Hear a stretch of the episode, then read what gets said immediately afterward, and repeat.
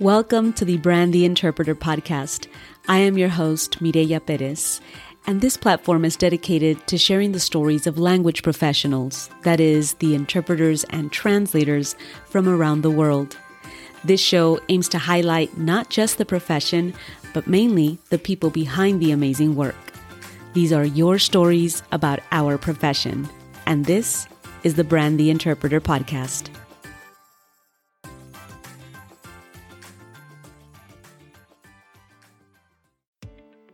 Today's episode is sponsored by Liberty Language Services, here today to bring you a big announcement. Liberty Language Services is excited to announce the launch of its sister company, the Academy of Interpretation, an online education and learning platform for the language services industry. The AOI's mission is to expand access to educational courses while establishing a standard of quality and professionalism. The Academy of Interpretation was founded to address the widespread problem of untrained interpreters working in the field. The AOI offers professional accredited courses for interpreters and serves as a platform for organizations to refer their interpreters for training. The Academy of Interpretation is offering Brand the Interpreter listeners a 10% discount on all courses using the discount code AOI10BTI. This code cannot be combined with any other discounts. But check out the episode notes for more information about the Academy of Interpretation. Liberty Language Services is a woman and minority owned language services company that recently celebrated 10 years of providing language access services, and they're currently hiring freelance interpreters for a variety of languages. To find out more about Liberty or to apply, check out the episode notes.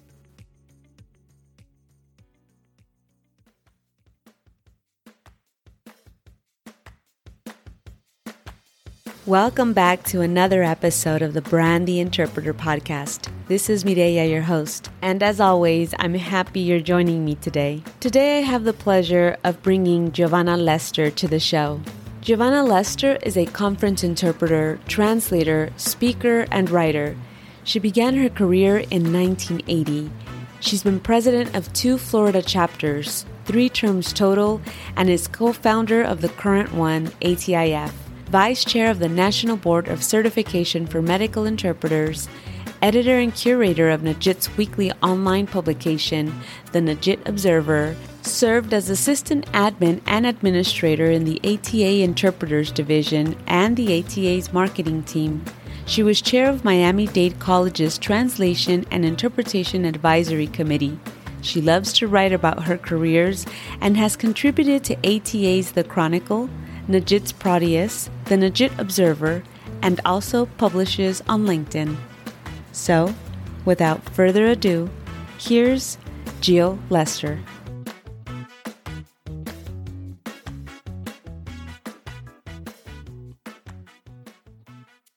Giovanna or Gio, it's a pleasure to have you on the show. Thank you so much for being here today.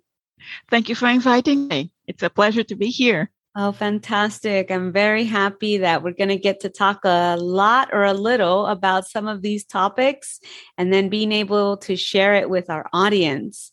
But before we talk business, how about you and I share a little bit, rather more you than, than I, share a little bit more about who you are, Giovanna, who Giovanna was uh, growing up, and what did you aspire to be when you grew up? Oh my. I was a very shy person, very focused, a little bit of an introvert. At five, I decided I wanted to be a teacher. I fell in love with my kindergarten teacher. So much so that I even introduced her to my first child, who's going to be 40 this year. um, after that, as the years piled up on my shoulders, I decided that uh, I needed to learn a language because as a woman in Brazil, my country, where I grew up, I would not have the opportunity to um, have a full profession. I'm talking about the 60s and 70s the future was kind of bleak for a woman. You marry rich, and that was the recipe for a successful life. marry rich. Boom. That's it. However, I was considered the ugly duckling of the family, so marriage was not in the cards for me. I had to make my own living.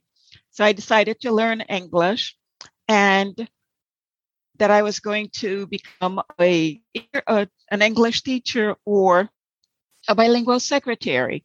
So I started to study commercial techniques. It was a course offered at my high school. By 19, I got my first job as a bilingual secretary. Yahoo, it paid off. and at 20, I was an English teacher. Oh, so, wow. tick, tick, tick, tick, tick. But mind you, I was not that, um, what you call laser focused. I was a dancer. I traveled Brazil with my dance troupe. I played indoor soccer. I was in the uh, track team. I played volleyball. I played basketball. So, oh, and also a swimmer. Very active. Very active. Very active. what what was it about your kindergarten teacher that that you you felt such a connection to that through the years she she she remained in your memories and and, and in contact? She was exactly the opposite of what I had at home. Mm. She could kind of um, break herself up and go to each child with a different approach. Her goal was to nurture, to bring out something of the child from that child. Whereas at home, I had my grandmother, my aunt, my mother, the maid, everybody trying to make a household run efficiently. Ah. And we were completely pushed down. Be Ah. quiet. Don't yell. Don't run. Don't, don't, don't, don't. Over there, on the contrary, I was supposed to bring it all out. She was the first person who allowed me to do that, who encouraged me to do that, to speak out and be myself. That's and beautiful. that translated into love. That's right. Absolutely. Oh wow, that's so beautiful. And and and it feels like she exemplified uh, what the teaching profession could absolutely be like. So I could see why you would you would choose to ultimately become a teacher yourself. Now, was the English language something that uh, you saw? I don't know. Let's say on TV, or what was the the approach in terms of your decision to learning English as your second language? You can blame my dad on that one. Definitely. See, he was with the Navy, the Brazilian Navy, and he traveled all over the world. He trained in the US and the Netherlands and traveled through Europe, all with the Navy. So when he came back home, he always had little snippets, you know. Bonjour, ça va bien? Good morning, excuse me. You know, so he always used different expressions from different cultures. And when I was seven years old, he decided to bring home a little golden dictionary. Have you heard of it? No. Yeah. It's a tiny little booklet, something like a four by five inches, very tiny, called Golden Dictionary. And it was a picture dictionary in English. There was nothing in Portuguese. Everything was pictures with labels as long as far as the pictures were concerned. You know, everything had labels. So here would be glasses, hand, finger, arm, you know, things like that. And I wanted the booklet. It was so beautiful. And it had words in it. I, I started to read when I was four. Oh so, wow. and I'm talking about books, not children's books, books. So it had words in it. It was cute and it was small and it was perfect for my hands. But he brought it for my oldest brother. I wasn't happy. so I decided I was going to earn the right to hold that book. So English was my way into it. And it kept on going. I never stopped. You said, Giovanna, that you uh, took classes in high school for uh, English classes. Is that correct? Yeah. Is is is that part of the curriculum out in Brazil? And in, in, were you public school first and foremost, or was it private?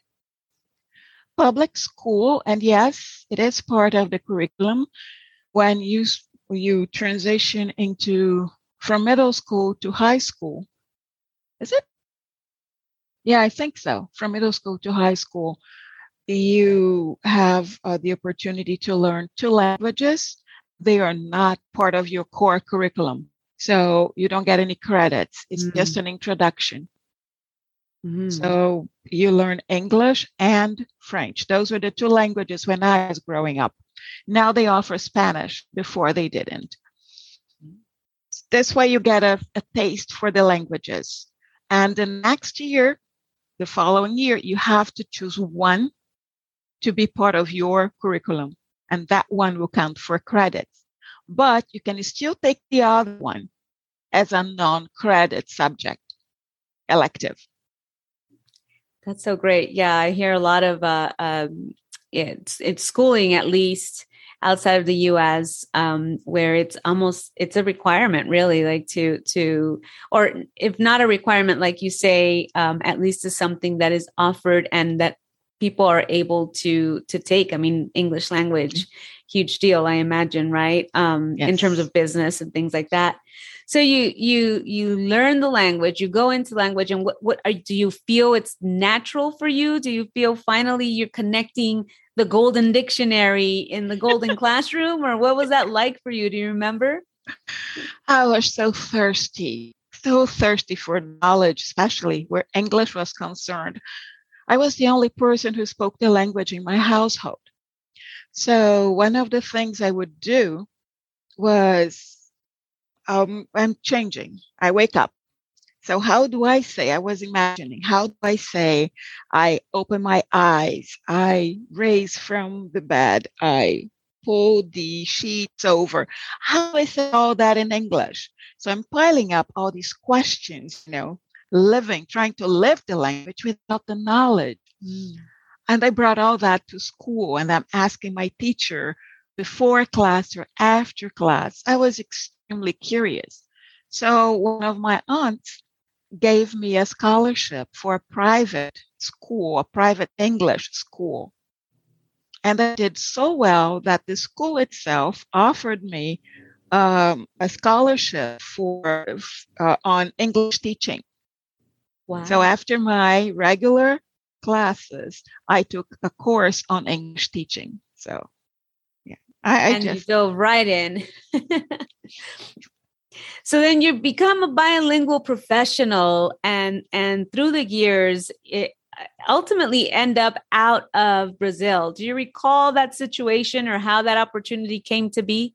Was it love that brought you outside? so many um, stories. Remember, I'm very pragmatic and practical. My marriage wasn't going too well. I had a five year old son. Actually, no, not five. He was two, two and a half years old at the time. And um, I thought that maybe what I needed to do was shake up the environment we were in.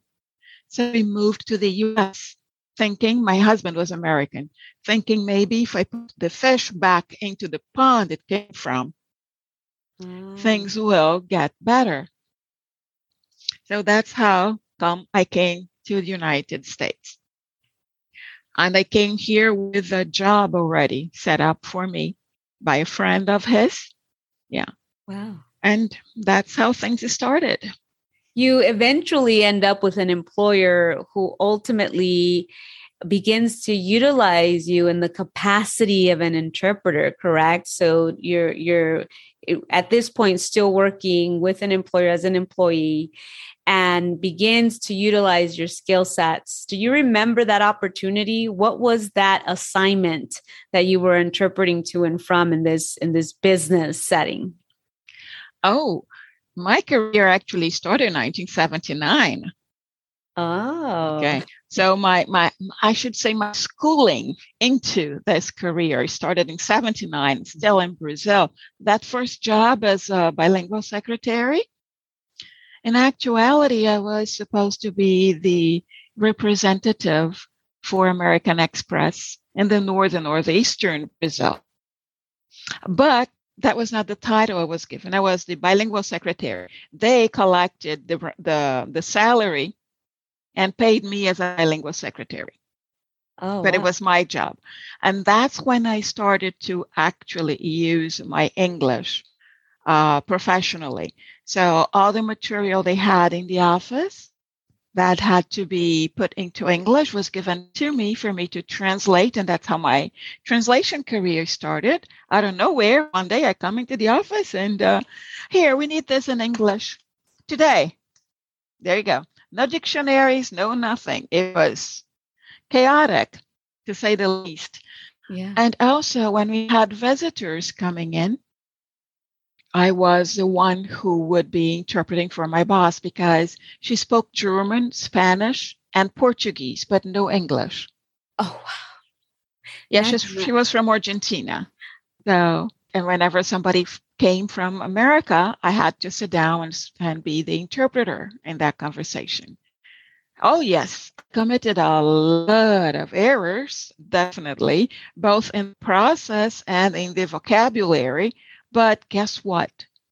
There are no schools in Brazil for translation and interpreting in my the region where I lived. Mm. Did you know that? Did you know that at that point that you could make it into profession, or you you did not yet know that this could be done professionally? had absolutely no clue, had never stopped to think that those wonderful books I grew up reading were not written by Brazilians. Ah, I thought it was all Portuguese, you know, never bothered to look up. It was not, you know, Mm, it's a book, it's got words in it.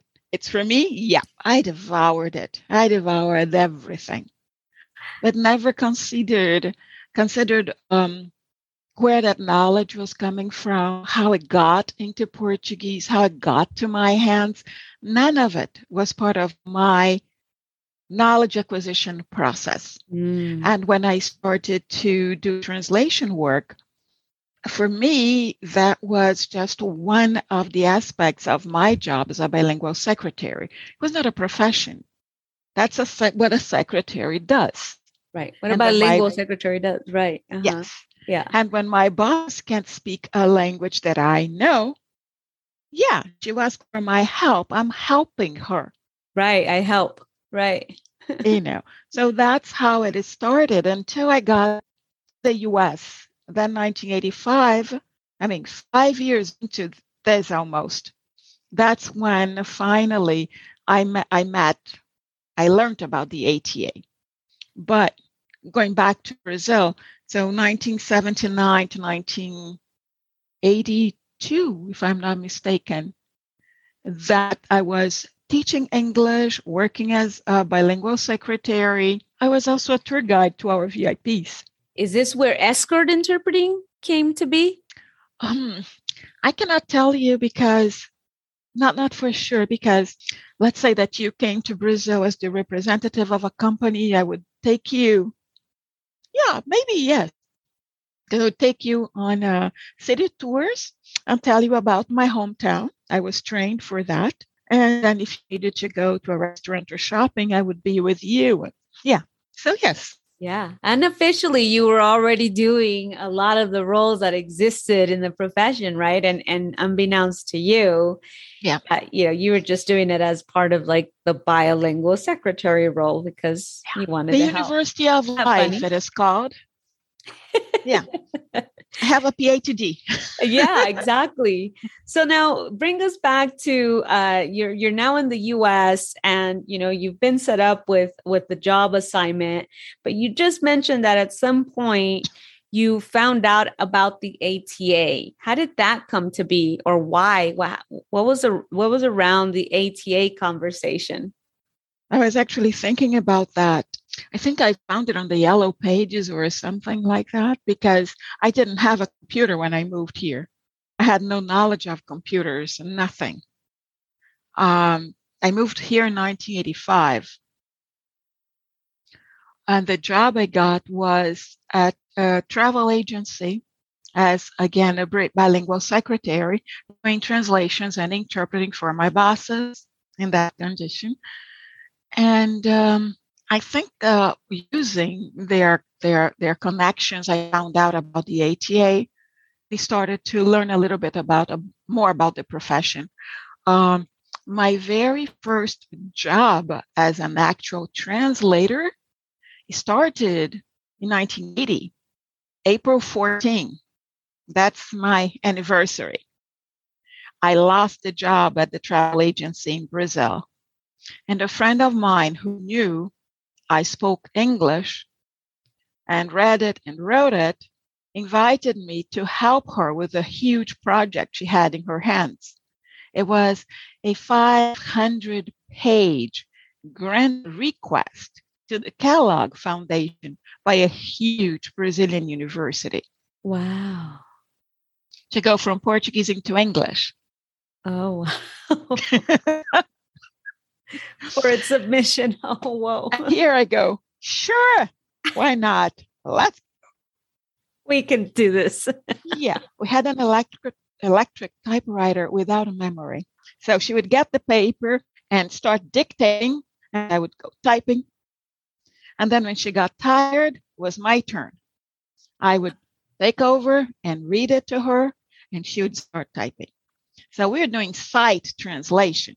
The right. documents in Portuguese, we are reading it in English to the other, you know, and the machine, the typewriter has no memory. How's that for skill sets, guys? Take that. See, we got it easy now.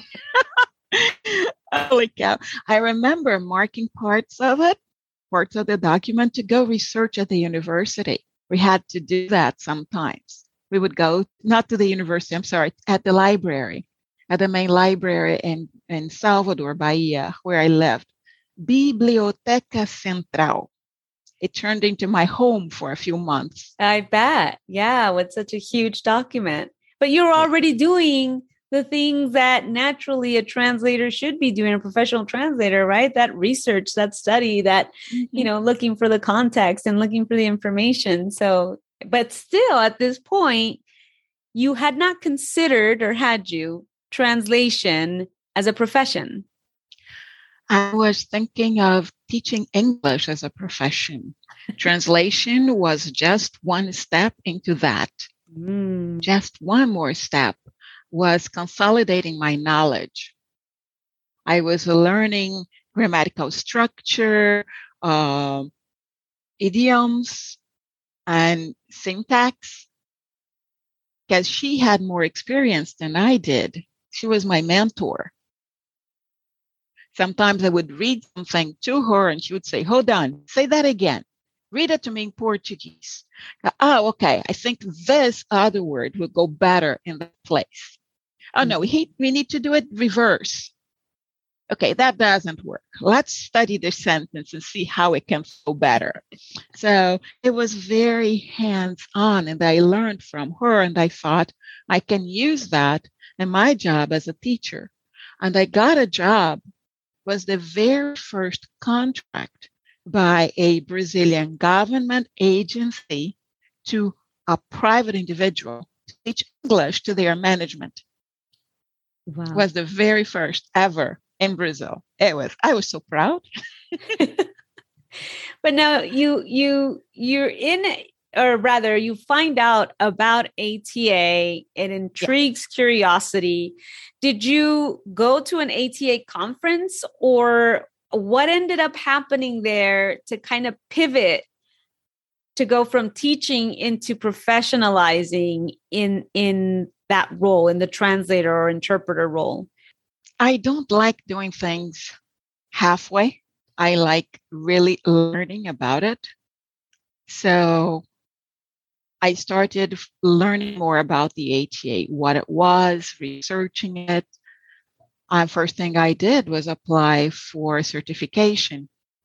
After all, I know I teach English. so why not? My gosh. Before I got to the point where I could actually take the exam, I got a job at Bank of Brazil as a bilingual secretary. And the shock, you're asking me about the shock coming here. We have to talk, go back to that one because it was a real cultural shock. Oh, do tell. yeah. And I learned then that, uh, yeah, I knew book English. I didn't know people English. two different, two different things, like two dimensions that do not really touch each other in many points. It's like this. Oh, I, that was a shocker. So anyways, I researched the ATA and I applied to take the exam and I took the exam into English because by then I had been here for 12 years already. I had helped my son getting to school, um, and through all the process, had learned and strengthened my knowledge of English. In the meantime, Portuguese had undergone two orthographic changes already. So the language was changed. First, uh, some accents were removed. Then uh, something related to spelling was was no longer there, and I wasn't sure exactly how to write in Portuguese anymore. So it was mm-hmm. easier for me to write in English. I took it. I passed it. I yay, good. wow, and that all within a little bit over 10 years that yeah. you know so absolutely when people talk about language as something that evolves there's a great example of you know between the last time you were in school to when you're getting ready to do something professionally the written language had already evolved. It's amazing. Oh yes it had changed for Portuguese. And then in 1990, there was another change in Portuguese that's still very controversial. We using it, started using, I think, 2012. They made it official, but it has been very many, a few countries that speak Portuguese still refuse to use it, mm-hmm. to adopt it, I should say. But anyways, so coming into the United States, the culture shock uh, my first job was with a Brazilian couple. So I was shielded from it until I had to go to the supermarket by myself. I spent two hours at the supermarket and came out empty handed. Money was short. And my husband, who always went with me, always made that little comparison of prices based on unit price per unit, price per unit. So you're buying a pound, but how much is it per ounce? You know, that division that they put on the super, mm-hmm. supermarket mm-hmm. label. I never learned it. And money was tight. So I go to the supermarket and I remember clearly, and it's a matter of a joke for us. I stopped at the toilet aisle and you had scented paper unscented toilet paper, one ply or two ply, embossed or uh, what do you call decorated. And I go, wait, what, what, what do I get? I didn't know. I like to compare prices. So I went in, I walked all around, and I decided, you know what? I don't want to waste money. I'm not going to buy anything and left. so you were overwhelmed by the options in it. Why is that not the same grocery shopping? See how some of the simplest things we think may not necessarily be so simple when you go somewhere else. Okay, so what what how was it different from home? Um toilet paper basically you have to buy rough or soft. That's it. That's it. You don't need any more you know, mind you, I never lived in a sophisticated part of town. So the offerings for me were always those for low middle class to low class income. Wow.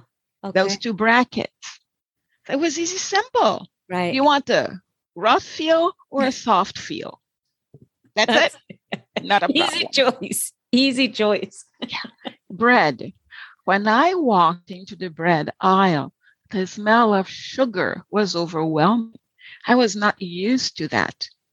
In Brazil, I grew up going to the padaria. That's where they make bread. It's like a, a bakery. They make bread over there. That's where you go to buy bread. And you buy usually the, uh, it's a baguette style or a Cuban bread style bread. That's it. And you have sweet breads and breads made of corn, made with milk or without, and so on and so forth. But the form, you know, the sliced bread, things like that, not my thing at all. So I go, well, I don't like the taste. I don't like the texture. So no, thank you. No. And that was at the time all they offered at the supermarket I used to go to. Now they have a great variety and I love their Italian five grain bread. It looks like a little football in a ways, you know. Mm, oh, delicious.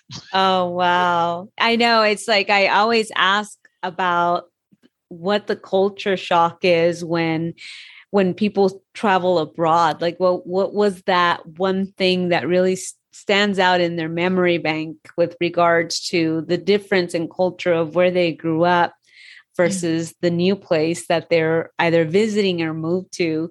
And it never ceases to amaze me just it really boils down to sometimes the simplest of things simplest and things that are day to day for us but then you travel abroad and it's like yeah. Tomatoes. Tomatoes are sweet here. I never had a sweet tomato in my life. I had to put sugar in it to make it sweet. So what do like, they taste what? like? Sour uh, they're not sour, but it's an effect closer to that of cucumber on your food. They add a little bit of acidity. Oh, okay. But never sweet. Like grape tomatoes are sweet. You know, it's so many different things. That is so culture shock. Things. I mean, we're talking about food that, you know, is you grow up with with aromas and scents that always take you back to you know uh, to memories right in in your mind. And yeah. and to suddenly not even have that uh, how did you adapt? Oh it was a little bit worse than just adapting to different foods. Uh, my diet in brazil is macrobiotic.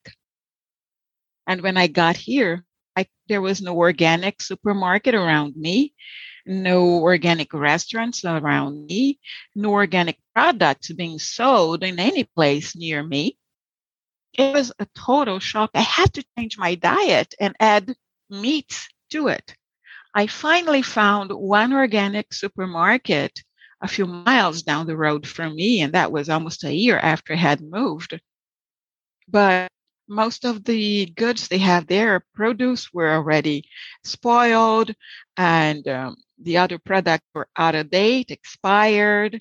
So to go there was like going to Ross. You have to look very ah. fiercely with very good, you know, lots and point. lots of patience to go shopping. exactly, and so expensive. Uh, it was like three times the price of a regular whatever that you wanted to get you know it was it didn't make much sense for us. So the best option for us was to go back to a regular diet. And that's what we did. Bring us uh, Gio to to now the moment where you make the conscious decision of of turning what you've been doing for years to a profession. What was that moment for you, and how did you begin your journey? Uh, I need help. I'm scrambling to find interpreters for our board meeting. We have a staffed Spanish interpreter, but we need Korean, Farsi, and Arabic. Plus, we have a slew of IEP meetings coming up, most of them in exotic languages. I'm calling everywhere. I know what we need. I met the perfect translation agency at OCDE's Interpreters and Translators Conference. Certified Interpreting Services. They offer in person and virtual services. Certified interpreting services? Yes, they're professional, warm, and perfect for our diverse district's needs. How do we contact them? Call or email. It's all on their website, CISinterpreters.com. CISinterpreters.com. That's just what we need. I'm contacting them now. Thank you for calling Certified Interpreting Services. This is Jasmine. It was a slow process in reality. Uh, my my second job here in the U.S. was as a um, teacher in a um, after school program, so I learned a little bit more English there, especially with the children.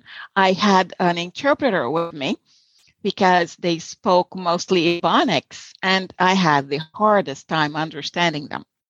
Sesame Street was Sesame Street they spoke so fast. Right. I was like, what? And the guy would go, Sesame Street? Oh, yeah, thank you. so I had an interpreter with me and I started to look up to him. I go, whoa, cool. I like that. I used to do that, but between two different languages, these are the same or are they? Anyways, and um, I needed to supplement my income. Mm-hmm. So I did some work in translation at the bank, Bank of Brazil, where I worked. And that um, caused, what, what do you say, piqued my curiosity. Some people from the Brazilian consulate would call up and say, listen, such and such person needs a document in English. Can you do that? And I would do it first as a favor, and then they offered to pay me. And that's how it became a thing. But prior to that, no. Once I left the after school program, I was teaching English at Florida International University to foreign students. And there was nothing related to translation and interpreting going there. It was straight English. But when I went to the bank, I had to deal with the Brazilian community. It was a Brazilian bank. Mm. So I had to deal with the Brazilian community, and people would come in asking for help. And because it was the big hunter secretary, that's who they would go to. Mm-hmm. And then it, okay, so I can make money with it. I can at first um, increase my income, you know, so I had the salary from the bank and then increase it with the translation work I did. And also within the bank, I also did translation for my boss because we had material that needed to be sent down to Brazil, like uh, newspaper articles. And I would translate the newspaper articles and send them to Brazil. And he had to go meet with individuals and he did not speak English. So I would be his interpreter. And the uh, office itself we also had individuals from different countries, mostly Latin American individuals who spoke Spanish and could not understand Portuguese for the life of them. and my bosses sometimes would come and speak only in Portuguese. They felt more comfortable. Mm-hmm. So I would gather the employees who did not understand Portuguese at all and interpret for them. So when the friends came, my boss friend came looking for help with something, I would be the one. I would go and be their escort and help them at a hotel or looking for a home or buying a car, whatever. And that's how I learned the different aspects of it. Eventually, you become a freelance language professional. So through time, through the experience, you you get enough momentum going where you decide to make that jump. And that jump is huge, right? Yeah. Because we go from that security blanket, if you will, into the unknown. And you have to find ways and get super creative to get your name out there in order to attract that business. How did you do that? How, first and foremost, did you just take the plunge? Did you just say if it's going to happen, it's going to happen now? Or were you forced into jumping? No, it was incremental. Mm-hmm. Everything was incremental. I am not one of those who just go on impulse. Mm-mm. Even if I feel like it, I have to create a process. Processes are important for me. uh, while I was working at Bank of Brazil, again, because of the Brazilian consulate and uh, the institution I worked for, I was approached by an agency. They had a job that involved the DEA. So I would leave the office and go to their offices and do work there, typing away, sometimes doing transcription. I would listen to uh, wiretaps and transcribe those. And all of this um, is being absorbed as a possibility for more income, never thinking of a profession yet. Then I got I got mar- remarried. I got divorced, right? I got remarried.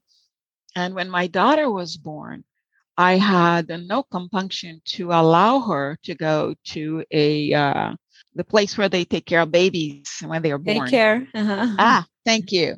We have a very different word in Portuguese. Creche comes from the French. Yeah. So I had no compunction to leave my child in the hands of strangers at what, six weeks old? No. Mhm. So I said to my husband, this is it. I have the knowledge. I have the equipment. I have everything I need. I'm doing it. And I did.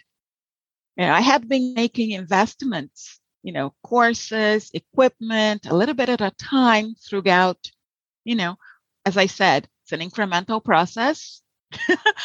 and then 1995, yeah, around December 1995, my daughter was born in November. I said to my husband, I'm not going back to the office. This is it. I have a few more weeks of time off. I will stay. I'll get more jobs that way and increase my uh, my visibility. You know, at the same time, we made the decision that I was going to go to bed at 9 p.m., wake up three in the morning to work until eight. This way, I had enough time to rest and then enough time to do work before the children woke up. Wow. Yeah. Strategies. And stay though. home with the baby. right? Yeah, and stay home with the baby. Stay home now, with the baby. earlier in our conversation, you had talked about um, the overwhelm of options at a grocery store.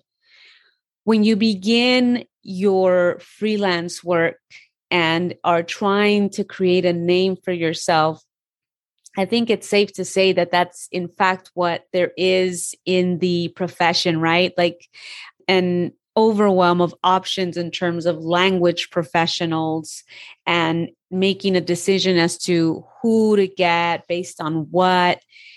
How did you how did you begin to to really strategize your marketing plan or your branding plan to be able to differentiate yourself from the overwhelm of options?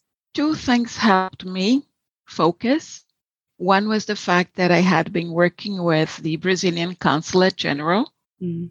not for them, but whenever somebody went there and needed a translation, they would refer it to a list, and my name was in that list, and I was the first one they would call. So that was great for me. They also knew me through our relationship with Bank of Brazil. So I was the option because they knew me. That was the first option because they knew me, they could trust me because of my association with Bank of Brazil. And then, because of my work in the bank, I went from secretary to controller's assistant to operations assistant to private banking officer. I was uh, positioned to work in translations related to finances and banking, which I did. My position allowed me to network with all the secretaries and all the international banks within Miami, regardless of language. It was Israel Discount Bank and Bank Paribas and Credit uh, Suisse and uh, London Bank and all of them. So whatever material they had that had to go into Portuguese, they would send to me. And the American banks would send to me material to, for me to put into Portuguese.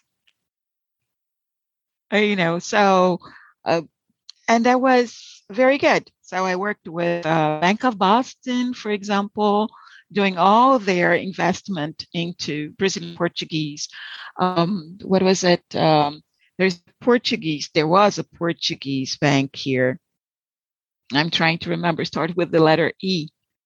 I can't remember right now, but there was this Brazilian, uh, Brazilian, this Portuguese bank, Espírito Santo Bank. Oh. So I also worked with them, putting all their stuff into English. Actually, no, from English into Portuguese. All their prospectuses and all of that stuff, the material, marketing material, website material, everything going into English. So I worked into English and into Portuguese concurrently, and that helped me. That helped to create your brand. That helped to to create your your strategic alliances with businesses and as a professional. Exactly. How did you evolve from there? How did you begin to evolve from from that first experience into the Gio Lester that exists today? Oh my. Mostly word, word of mouth because the internet was not a reality then. it became a reality later, you know. So, yeah. So it was mostly through word of mouth that I was able to do that. So agencies would contact the secretaries in the banks asking, uh, who does your work for whatever language it is? And mind you, in 1988, I was getting 25 cents a word mm. for Portuguese translation. Wow. I don't know many people who now make make that you know, the agents, and that's working with an agency, and they offered me that. Wow. so it's like really, really weird. Things have changed so much.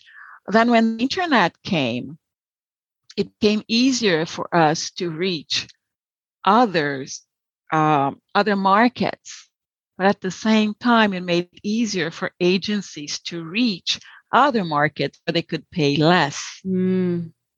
Mm-hmm. Uh, my husband introduced me to a gentleman who was the, the owner of a translation agency. And I spoke with him. I told him what I did. He asked me how much I was charging. And his response to me was, you know, if I send this stuff down to Brazil, they're going to charge me three cents of a real to do it, which is about one and a half cents of a dollar. And then I'll pay somebody here another two or three cents to an edit. And uh, whatever I'm charging my client, I'm still making better money than going to somebody here in the US.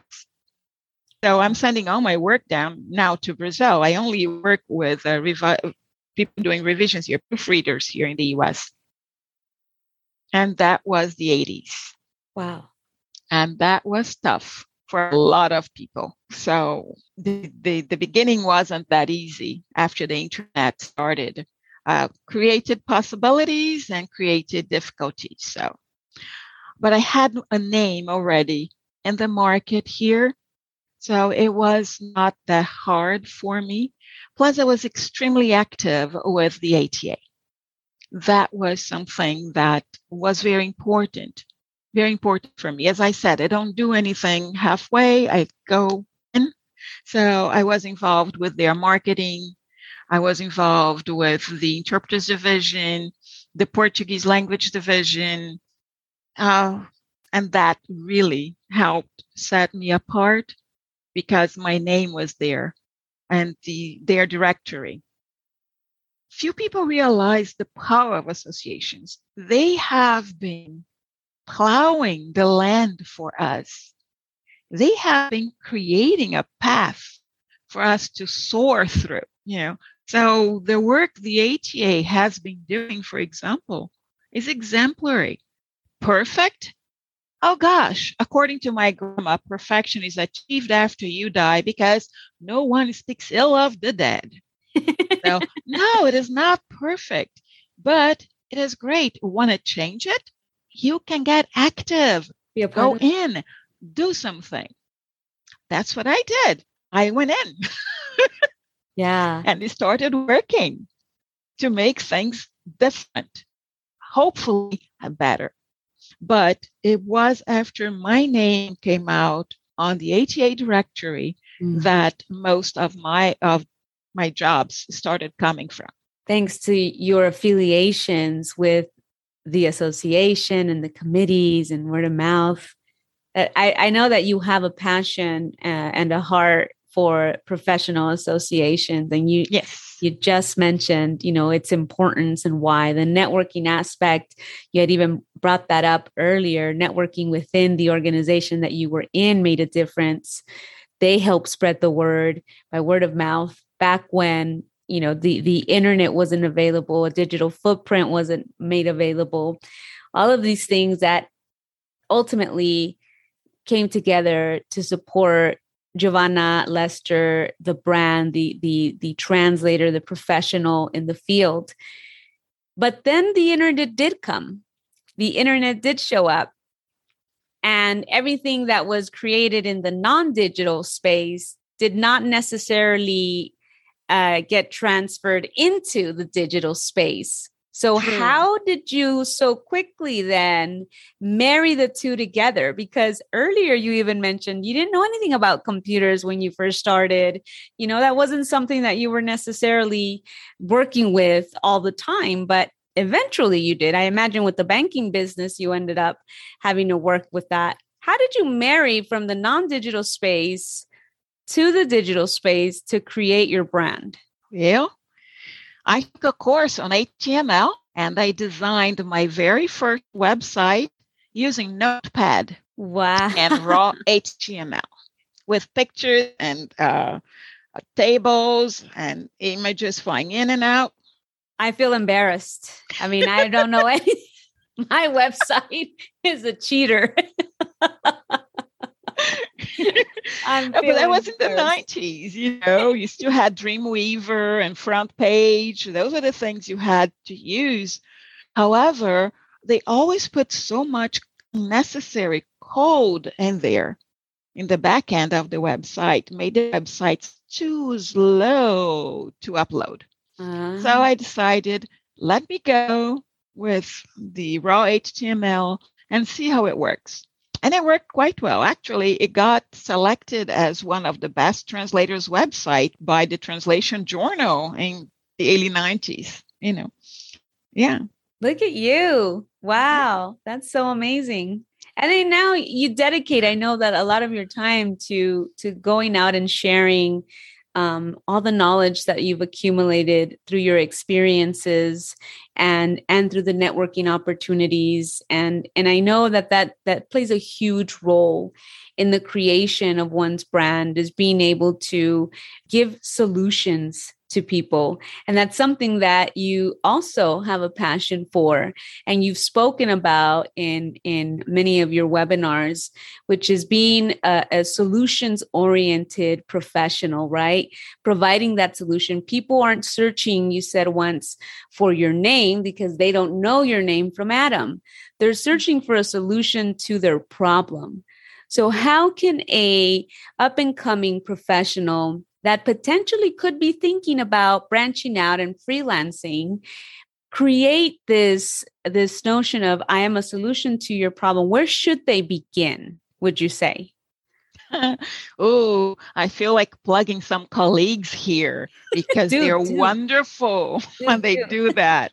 Uh, you know they're wonderful at doing that.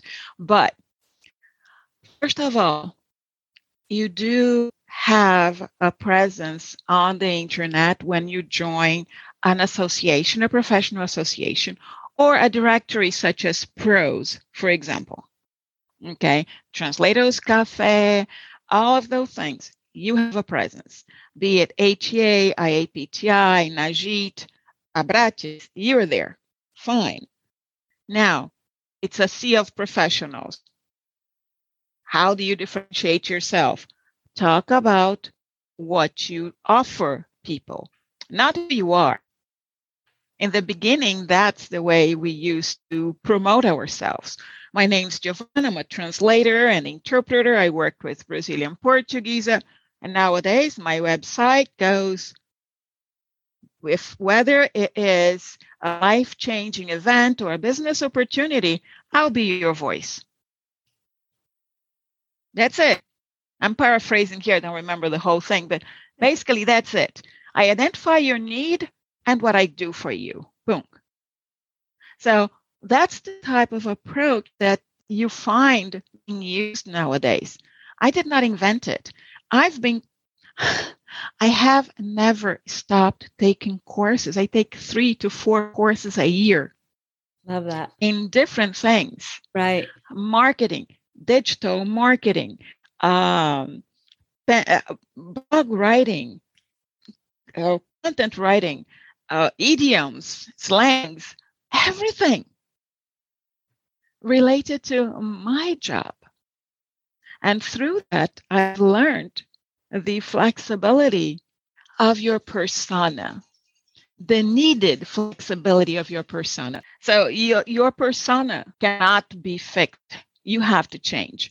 Uh, as I mentioned before, I started dealing with tourism. From there, I switched to documents for the Brazilian consulate.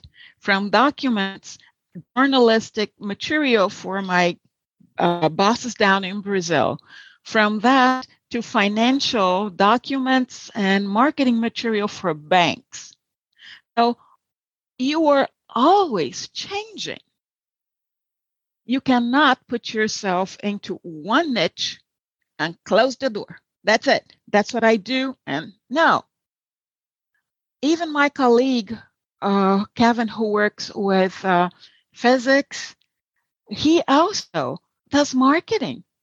Mm-hmm. At that level, you know, but he knows how to write mm, copy for marketing for people who deal with chemistry. You know, have a, a an event, you need to promote the event. They're not going to go to anybody else. They know him. what is he going to say? I'm sorry, but I do not deal with marketing. No, on the contrary. Thank you. Let me take care of that for you. And if you cannot take care of it yourself, you always have a colleague. Absolutely. Your ace in the sleeve. Always. I got a job. That was a giant job, the largest job since I started going freelance. And I had programmed a trip, a trip during that period of time. So I didn't panic. I had made a commitment to my client. I went to my little, you know, directory, holodecks from the 80s, you know, the Rolodex, you know, and I went to my colleagues and I said, okay, who can do this and that and that and that? I picked them, you know, selected each one and I spread it around. I had already communicated with my client. I was allowed to do that.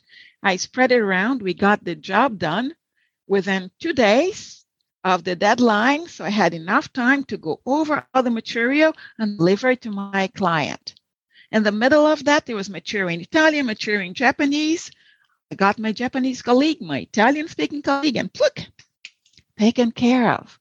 The client does not need to know many crosses or how many bridges or how many, uh, what you call, rivers you had to jump through to get to the material. They need to know that they can deliver this to you and get that. That's it. They yeah. deliver one thing to you, they want to get that, and that's it. The other, that's it. That's what the client needs. You, your job's to make it easy. So, how you promote yourself, how you go from the how to create your brand. There are courses, there are many colleagues that teach it, and they're wonderful. Anybody interested? You can come to me and I can introduce you to them. Number one. Number two, word of mouth is important. Number three, be active in your association. Mm-hmm. The more active you are, the more your name is out there. If you are not on LinkedIn, guess what? Jump on the bandwagon. Hello. Go to LinkedIn. Yes. and write articles. Oh, but I don't know how to write. I don't like to write. Guess what? You can comment on an article. you find an article you like, comment on it. I like this article very much because the writer mentioned A, B, C, D, which are things I'm very interested in. And I was able to learn a lot reading this. Maybe you can too. Look, put the link there. Guess what? There you go. And you're sharing knowledge. Yeah. You're sharing knowledge. Mm-hmm. People are going to read it. They're going to click it and going to like it and going, eh, guess what? Your name is up there. Finally.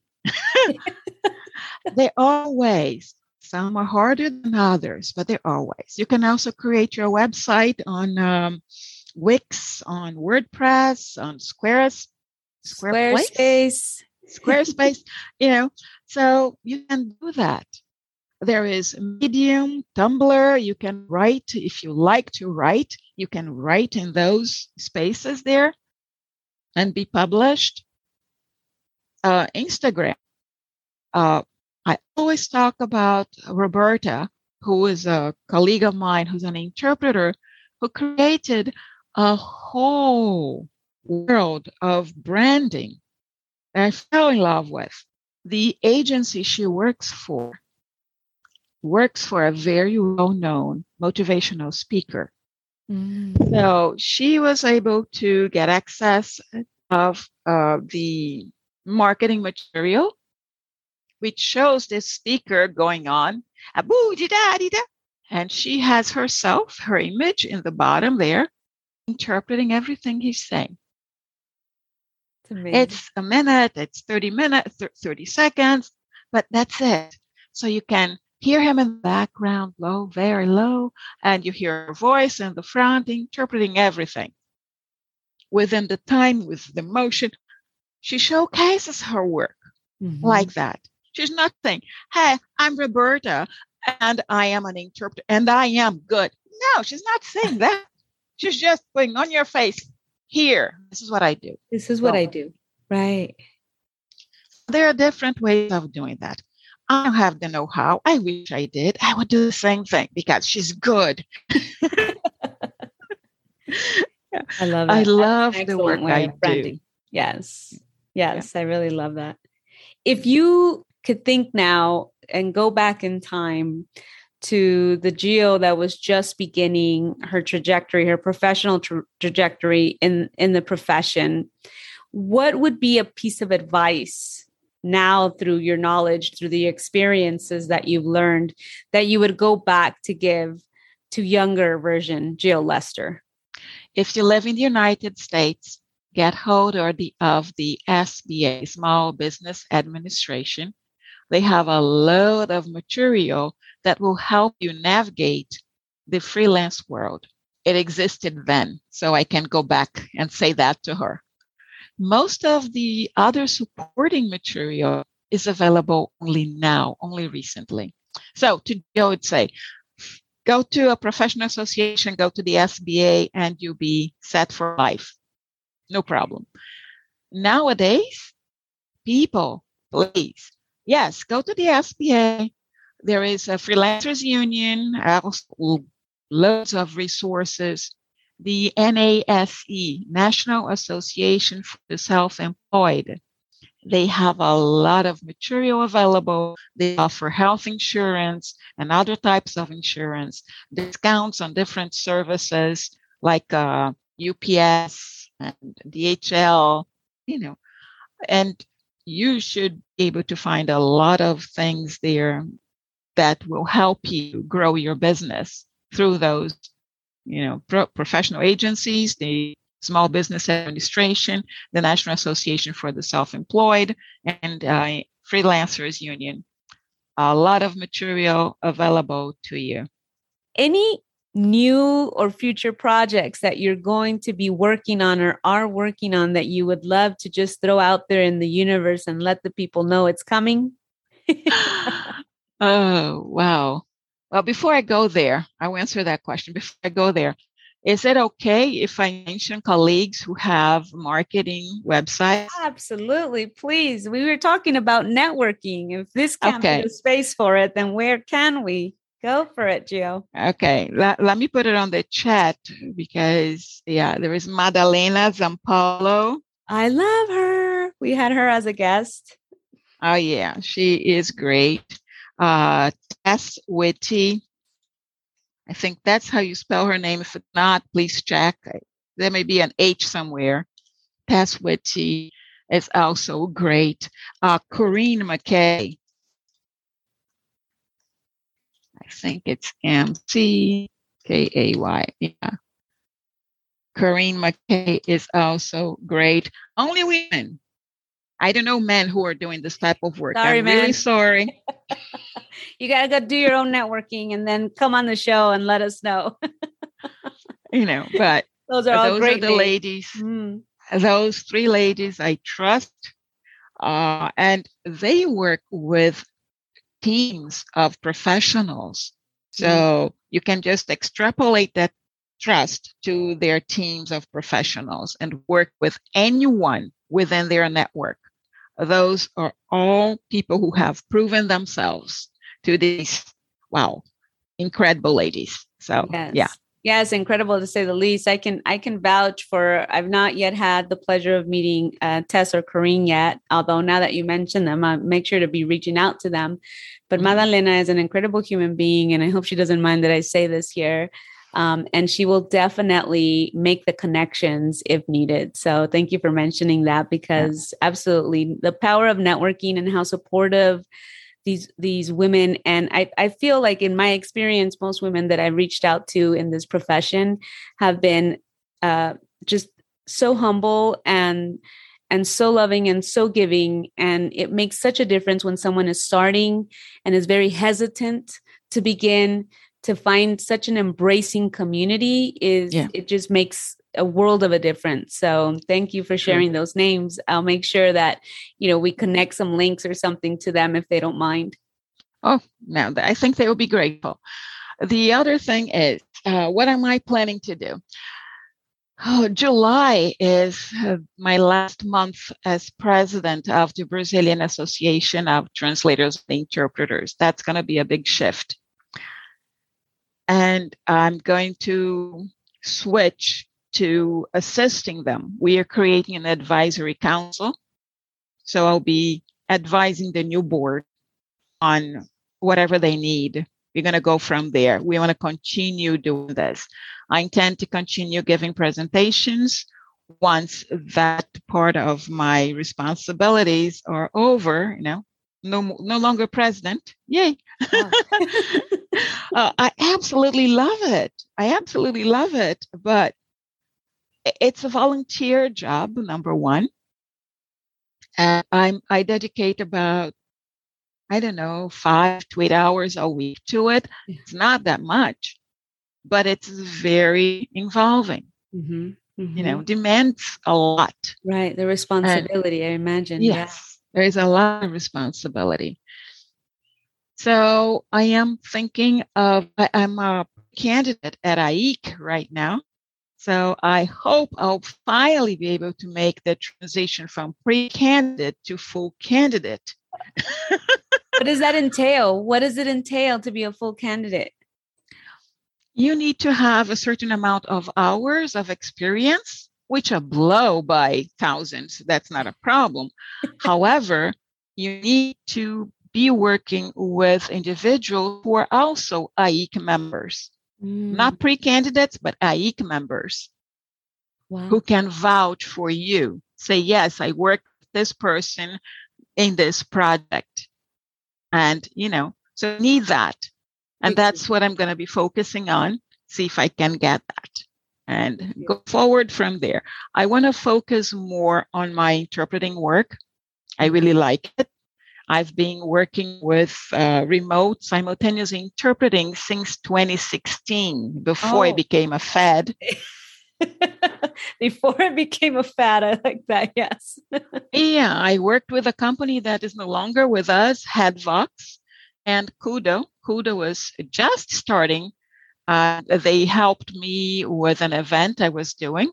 I showcased both companies. One of the things I have very clearly a business view of what's going to happen. I can see clearly. So when I heard what they were doing, I'm talking with you and I'm getting goosebumps. When I heard what they were doing, I was like, whoa, this is a game changer for the whole industry and the profession, mm. both. And there will be ramifications from that that people can't see now. So I try to connect them with uh, companies like uh, Inexpo, Cvent, uh, VFairs, etc., that promote online meetings and telling them, you know, this is the people we need wow. to be talking with. Their response was, nobody's asking for that. It's a baby. It's less than three years old. Nobody's going to be asking for it. Come on into the market now and you'll be ahead of the game. Exactly. Nobody heard. I don't have a name as a business person. I have a name as a translator and interpreter, right? So it's a big difference. But unfortunately, I have this. It's like Cassandra. Remember Cassandra from the Greek mythology? Nobody believed what he, she said. Oh my yeah. God. But then four that. years later, what happened? right? Exactly. Wow. Yeah. Wow. And um, we held the event in 2017. As I said, we showcased both Kudo and Headvox. It was very good. We had incredible speakers, but uh, I was not able to continue the event going. Plus, there was no need for a special event because every event became remote. but you know, but mine was the very first remote translation interpreting event with simultaneous interpretation. Wow. Yeah, we had two panels plus the uh, head, the, the um, keynote speaker was all simultaneously interpreted. That was, was neat. Yeah. And then that's all we do now. Mostly it feels. yes, that's what we do now. And one uh, another thing that is extremely important for today's professionals to understand is that every tool that you have to acquire in order to provide a better service, that's a business expense. That should represent an increase in your fees. Oh, yes. Absolutely. Yes. We have you to know, talk about fees and fee structures and getting out of our heads when it comes to pricing. I mean, yeah, that's a whole other episode, isn't it? Yeah. It is a whole other episode, but people need to be aware both the uh, users of services, the providers of the services. And there is a, such a misunderstanding out there. Yeah. Somebody was asking me, why am I charging full price for this service when I'm going to be speaking only half of the time? Yeah. Yes, I'll be speaking half of the time. The other half, I'll be providing support to my colleague. I'll be listening attentively and I'll be taking notes for her or him and I'll be passing notes. If she needs water, I'll be there to give it to her. You know, if she starts coughing, I'll be able to take over because I'm paying attention. Yeah. I'm still working. Working. I'm just resting my vocal cords because they cannot go forever. yeah. It's not nap time. Yes. And when you walk into the booth, you're there to finish a job that started two weeks before when you're doing your research, developing your vocabulary, right. checking the speakers to see about uh, lingu- linguistic vices and styles and speed. We don't just walk into the booth and that's it. No, the light turns on way back then and stays on and turns off when you leave the booth. Giovanna, it has been an absolute pleasure having the opportunity to have you here on the show today and to have you share your vast knowledge and experiences with today's audience.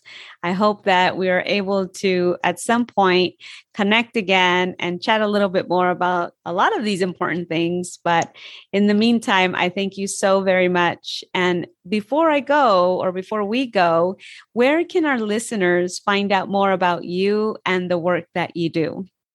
I'm on uh, LinkedIn and I'm also on Twitter. I think Twitter is best to find out about me. It's uh, twitter.com slash Cariobana. I'm writing it down. See, I was born in Rio, so I'm a Carioca, but raised in Salvador, so a Baiana. Oh, Cariobana. Cariobana. I love it. That's So- the, that's the Twitter handle, right? That's my Twitter handle. That's where I talk mostly about my work. Very well. Make sure to include that link also in the episode notes for anyone that is interested in connecting with Giovanna.